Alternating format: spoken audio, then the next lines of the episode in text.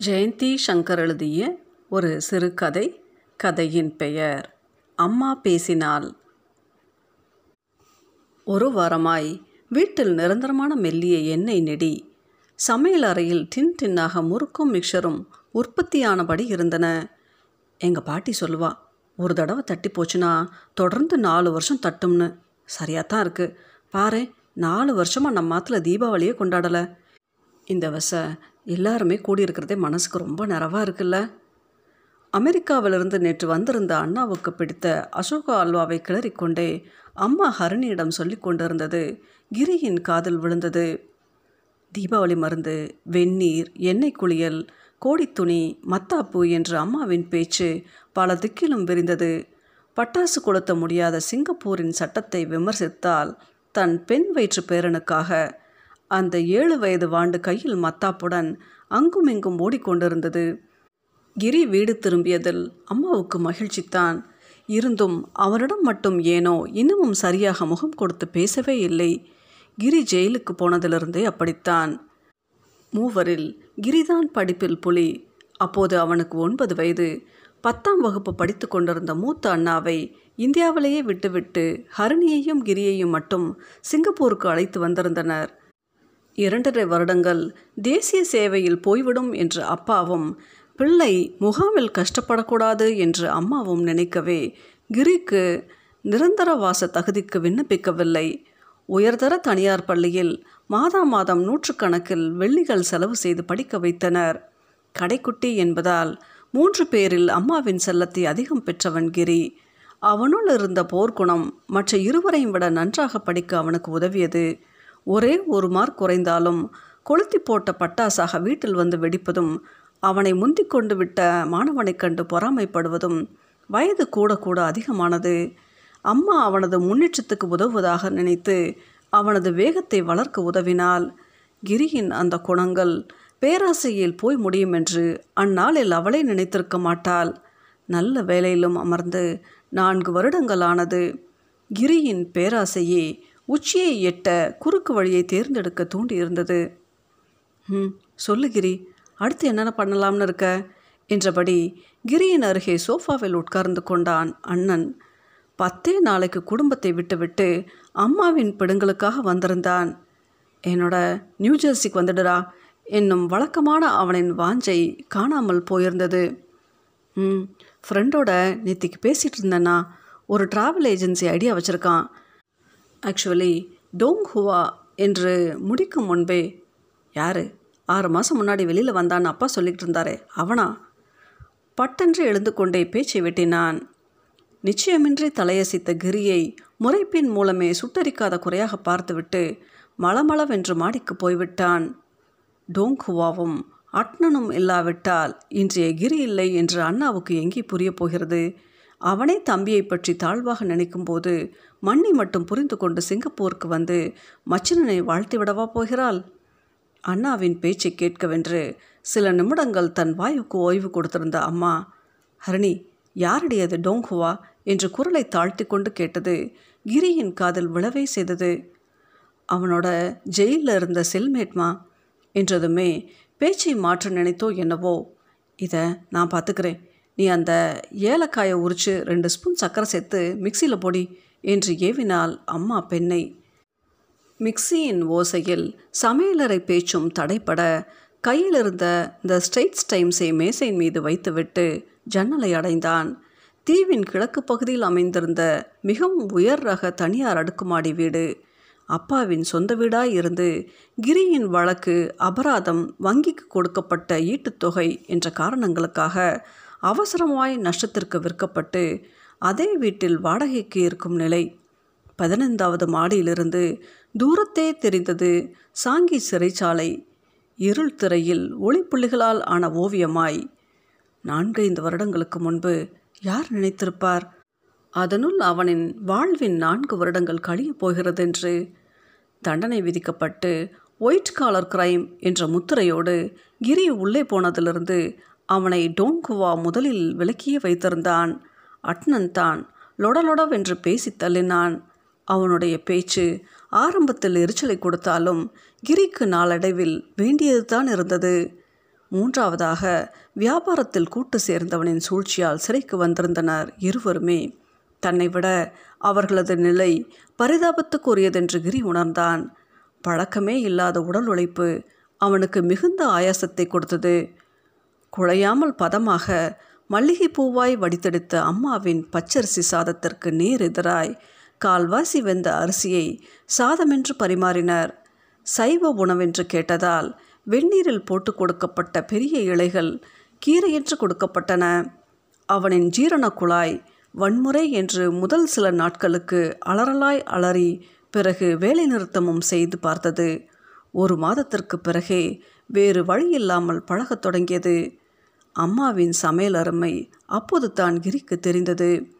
மோர் குழம்பென்றால் உடன் பருப்பு சிலி என்றும் வெங்காய சாம்பார் என்றால் உருளைக்கிழங்கு ரோஸ்ட் என்றும் கிரி ஆசைப்பட்டதையெல்லாம் இடுப்பொடிய சமைத்து அவன் நாக்கை செழுமையாக அம்மா வளர்த்திருந்தாள். சீரக ரசத்துக்கு பருப்பு துவையல் செய்யவில்லை என்று அடம் பிடித்து அவன் டேபிளில் சாப்பிட உட்கார்ந்த பிறகு விறுவிறுவென்று பருப்பை வறுத்து அரைத்து பரிமாறிய அம்மாவின் துவையலுக்கு நாக்கு ஏங்கியது. தொடர்ந்து இப்படி பண்ணி போட்டே அவனை கெடுக்கிற விசாலானி என்ற அப்பாவின் குரலும் காதுகளில் எதிரொலித்தது. வீட்டு அறையில் துடைத்து போட்ட துண்டிலிருந்து அவிழ்த்த ஜட்டி முதற்கொண்டு எல்லாவற்றையும் அப்படியே விட்டுவிட்டு பள்ளிக்கும் கல்லூரிக்கும் போய் பழக்கப்பட்டவனுக்கு துணி துவைப்பது என்பது நினைத்து பார்க்க முடியாததாய் இருந்தது. ஆண்டியான அரசன் பிச்சை எடுக்க தெரியாமல் தவித்த தவிப்பு ஏமா இந்த தடியனுக்கு விழுத்து போட்ட துணியை கொண்டு வாஷிங் மிஷினில் போடக்கூட முடியலையா? இவனை பேசாமல் என்எஸ்எஸ்கே அனுப்பியிருக்கலாமா? டிசிப்ளினாவது வந்திருக்கும். என்று எப்போதும் படபடக்கும் ஹரிணிக்கு உன்னால் முடிஞ்சா செய். உடனே கிடைச்சதுக்கு சாக்குன்னு அவனை கரிக்காத என்று தான் பதில் கொடுப்பாள். அம்மா வச்சு பிள்ளையாச்சு என்று முணுமுணுத்து கொண்டே ஹரிணி கிளம்பி போய்விடுவாள் சிறையில் துளியும் பழக்கமே இல்லாத லாண்ட்ரி செக்ஷனில் முதலில் வேலை கொடுக்கப்பட கிரி முழித்தான். அப்போது டோங்ஹுவா தான் தன் வேலையை முடித்துவிட்டு கிரியின் வேலையை பகிர்ந்து கொண்டான். ஒரே மாதத்தில் லாண்ட்ரி பழகியதும் சமையலறை வேலை கொடுக்கப்படவே அங்கு மறுபடியும் கண்ணை கட்டி காட்டில் விடப்பட்டவனாய் தவித்து அட்னனின் உதவியால் மெதுவாக பழகினான். அங்கு சமைக்கப்பட்ட அசைவ பதார்த்தங்களின் நாற்றத்தை சகிக்கத்தான் அதிகமாக சிரமப்பட்டான். கம்பிகளின் பின்னே யோசிக்க நிறையவே நேரம் கிடைத்தது. இருந்தும் கிரி ஆரம்பத்தில் தன்னிறக்கத்தில் தன்னை தவிர மற்ற எல்லோரையும் எல்லாவற்றையும் குற்றவாளியாக்கிக் கொண்டே யோசித்தான். இதனால் கழிவிறக்கம் மிகுந்தது கண்ணீர் வரும் வரை பெற்றவள் முதல் எல்லோரையும் மனதிற்குள் தன் நிலைக்கான காரணமாக கற்பித்து கொண்டு மற்றவர் மீது காழ்ப்புணர்ச்சியை வளர்த்து கொண்டான். அம்மாவின் செல்லம் கொடுத்த மகிழ்ச்சி மறைந்து அது அவள் தன்னை சரியாக வளர்க்காமல் காட்டிய அலட்சியம் என்று நினைக்க தலைப்பட்டான். ஒவ்வொரு மாதமும் ஹரிணி மட்டுமோ அல்லது அப்பாவும் ஹருணியுமோ வந்தனர். அம்மா மட்டும் வரவே இல்லை. ஹரிணி தன் புக்ககத்திலிருந்து நேராக வந்துவிட்டு திரும்பும்போது பிறந்த வீட்டுக்கு போய் அம்மாவிடம் விவரம் சொல்வாள். கிரிக்கு அப்போது இருந்து வந்த எண்ணத்திற்கு இசைவாய் அவளின் குற்ற உணர்வு என்றே தோன்றியது. உண்மையில் செல்லப்பிள்ளையான அவனை அந்த நிலையில் காண அவளுக்கு துணிவில்லை என்று விளக்கி கூறியதே அட்னன் தான் டோங்குவாவும் அவனுமாக பேசி பேசி கரைத்தனர் கிரியின் மனதை. கவனமாகவும் நேர்மையாகவும் இருக்கும் ஒருவனை சூழ்நிலையும் சுற்றமும் உற்றாரும் சிறைக்குள் தள்ள முடியாது என்னும் ஞானம் பிறக்க கிரிக்கு பல மாதங்கள் எடுத்தன. முழு காரணமும் தானே என்று உணர்ந்து அம்மாவை காண தனக்கிருந்த விருப்பத்தையும் எழுதி ஹரிணியிடம் கொடுக்க சொன்னது அட்னன் தான். விடுதலையான பிறகு வாழ்வே இல்லை என்றிருந்தவனின் எண்ணத்தை மாற்றியதும் அவனும் டோங்குவாவும் தான். அது மட்டுமல்ல வெளியேறிய பின் இருக்கக்கூடிய சவால்களை பற்றியும் நிறையவே பேசினார்கள். அவர்களை சமூகமும் குடும்பமும் ஏற்றுக்கொள்ளாத சாத்தியங்களை அவர்கள் அதிகம் அலசினர்.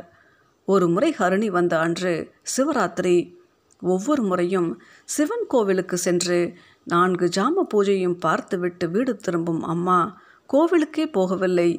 கிரி வீட்டிற்கும் வரும் வரை இனிப்பை தன் கையால் தொடுவதில்லை என்றும் அதுவரை கோபுர தரிசனம் மட்டுமே என்றும் அம்மா வேண்டிக் கொண்டிருந்ததாக ஹரணி சொன்னாள். கிரிக்கு உணர்ச்சி தவிப்பில் தொண்டை அடைத்தது. அடுத்த மாதம் ஹரணி வந்தபோது உடன் அம்மாவும் வந்தால் ஒரு வார்த்தை பேசவில்லை.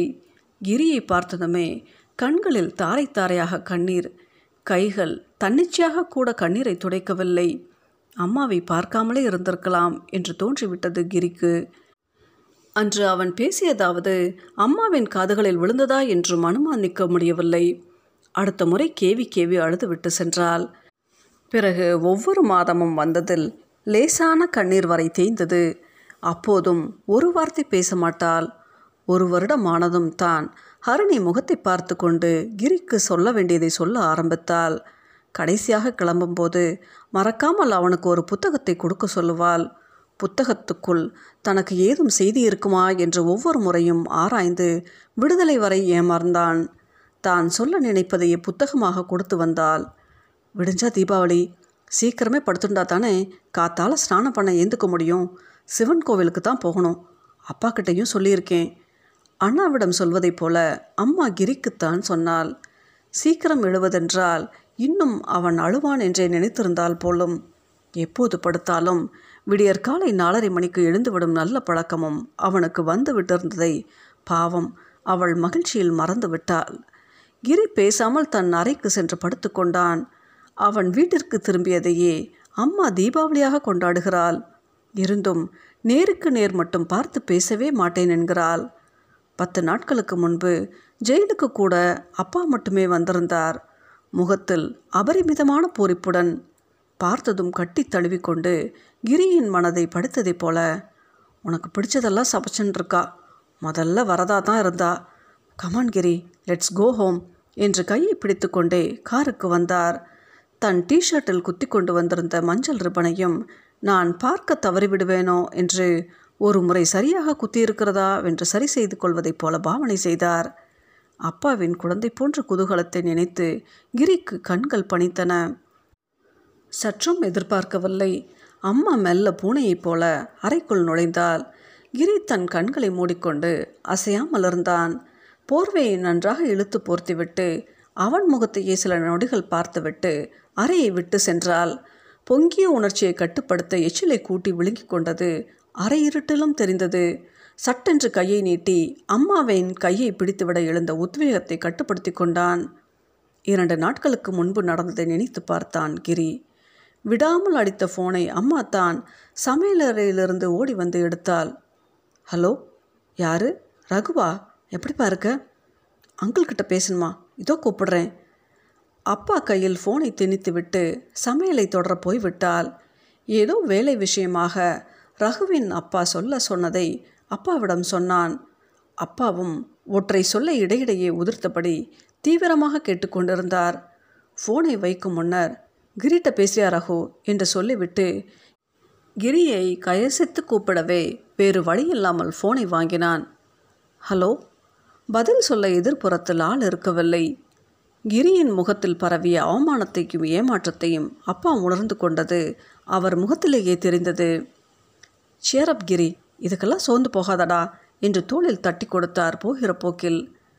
நான்கு வருடங்களுக்கு முன்பு பத்து நிமிடத்திற்கு ஒரு ஃபோன் செய்து குலைந்தவன் ரகு. தன் வேலை ஆக வேண்டும் என்றும் அரட்டை அடிக்க வேண்டும் என்று நூறு முறை பேசுவான். அவன் இருந்த வேலையே கிரியின் முயற்சியில் கிடைத்தது தான். லேப்டாப் வாங்க ஒரு நாள் லீவ் எடுத்துக்கொண்டு அவனோடு போய் வந்தான் கிரி. இன்று தன்னோடு பேசுவதை கேவலமாய் நினைக்கிறான். சுற்றி சுற்றி வந்த நட்பில் எத்தனை இனிமேல் தன்னை மதிக்கக்கூடும் என்று கிரியின் மனம் கணக்கிட்டது. விடிந்ததுமே ஸ்டீரியோவில் நாமகிரி பேட்டையின் நாதஸ்வரம். எல்லோரையும் எழுப்ப அம்மாவின் இனிய வன்முறை அது. பின்னிரவில் வந்த ஹரணியின் கணவன் வந்து மனைவியையும் மகனையும் தீபாவளி அன்று மாலையில் மீண்டும் வருவதாக கூட்டிக் கொண்டு போய்விட்டிருந்தான் மங்கள ஸ்நானம் செய்து புத்தாடை உடுத்தி கொண்டு காரில் கோவிலுக்கு கிளம்பினார்கள். அம்மா வாங்கியிருந்த நேரு குருத்தா கிரிக்கு மிகவும் பாந்தமாக இருப்பதாக அண்ணா சொன்னதும் அம்மா திரும்பி ஒரு முறை ஏற இறங்க அவனை பார்த்து கொண்டாள். கோவிலில் தெரிந்த முகங்கள் நிறைய கண்ணில் பட்டன. பெரும்பாலும் கவனமாக பேசுவதை தவிர்த்தன. கிரி எதிர்பார்த்ததை பேப்பர்களில் ஃபோட்டோவை போட்டு மிகவும் பிரபலமாக்கியிருந்தார்கள் கிரியை. ஆகவே புன்னகைத்தவர்களும் முகமன் தெரிவித்தவர்களும் ஒன்றும் விவரம் அறியாதவர்கள் இல்லை. அவர்கள் யதார்த்தவாதிகள் என்றே அவனுக்கு தோன்றியது. வீடு திரும்பி கொண்டிருந்த போது காரில் அம்மா கவனிச்சேலா அந்த நாடக சபா செக்ரட்டரியும் ஆத்துக்காரையும் சட்டுன்னு பார்க்காத மாதிரி போகிறா அவள் பொண்ணுக்கு போன மாதம்தான் சீமந்தம் நடந்திருக்கு. நம்மளை கூப்பிடவே இல்லை. என்று சரவெடியாக படபடக்க பேசாமல் அப்பா உம் கொட்டியபடியே வந்தார். இதே பெரிய மனிதர் தன் ஒரே பெண்ணிற்கு கிரியை கேட்டு நான்கு வருடங்களுக்கு முன்பு வந்தார். அழுக்காமல் ஃபோனில் அம்மாவிடம் கேட்டவர் உங்கள் கிரி தான் எங்கள் ஆத்த மாப்பிள்ளன்னு நாங்கள் தீர்மானிச்சிட்டோம். எங்கள் ஆத்த மாமாக்கு கிரி மேலே ரொம்ப நல்ல அபிப்பிராயம். பெரிய ஆளாக வருவான்னு அடித்து சொல்கிறார் என்று அவரின் மனைவியும் அம்மாவை அவ்வப்போது ஐஸ் வைத்து வந்தனர். கிரி இதையெல்லாம் நீ மறந்துடு. போனதெல்லாம் போகட்டும். வேணா ஒரு பிரேக் எடுத்துக்கோ. இல்லை எம்பிஏ படி. எது வேணா செய். Don't care about the people என்று அக்கறையோடு சொன்னார். அப்பா நான் தெளிவாக இருக்கேன். நான் டோங்குவா ஏஜென்சியில் இருக்கேன். தப்பு செஞ்சு திருந்தினவா. தப்பே செய்யாமல் சிக்கிக்கிட்டவான்னு ஜெயிலில் நிறைய நல்லவாளும் இருக்காப்பா. அவளுக்கெல்லாம் கூட நாங்கள் வெளியே வந்ததும் வேலை போட்டு தரப்போகிறோம் எங்களுக்கு முழு நம்பிக்கை இருக்குது இனிமேல் நான் யாருக்கும் மன கஷ்டத்தை கொண்டு வர மாட்டேன்ப்பா. நீங்கள் பேங்க்குக்கு கட்டினதை எல்லாம் கூட சீக்கிரமே திருப்பி கொடுத்துடுவேன் என்றான் கிரி காரை ஓட்டிக்கொண்டே. அம்மாவின் கண்கள் புது ஒளியுடன் பளபளவென்று மின்னின காலை வெயிலில். ஒவ்வொருவராக இறங்கி லிஃப்டை அடைந்தனர். கடைசியாக இறங்கிய அம்மா கிரியின் கையை அழுத்தினாள். அந்த அழுத்தம் அதுவரை பேசாத ஆயிரம் வார்த்தைகளை பேசியது. கண்கள் பணிக்க கிரி அம்மாவை பார்த்தான். எனக்கு நம்பிக்கை இருக்கு கிரி உன் மேலே. கண்களை தீர்க்கமாக பார்த்து அம்மா சொன்னதும் உடலில் புது ரத்தம் பாய்ந்ததைப் போல தோன்றியது.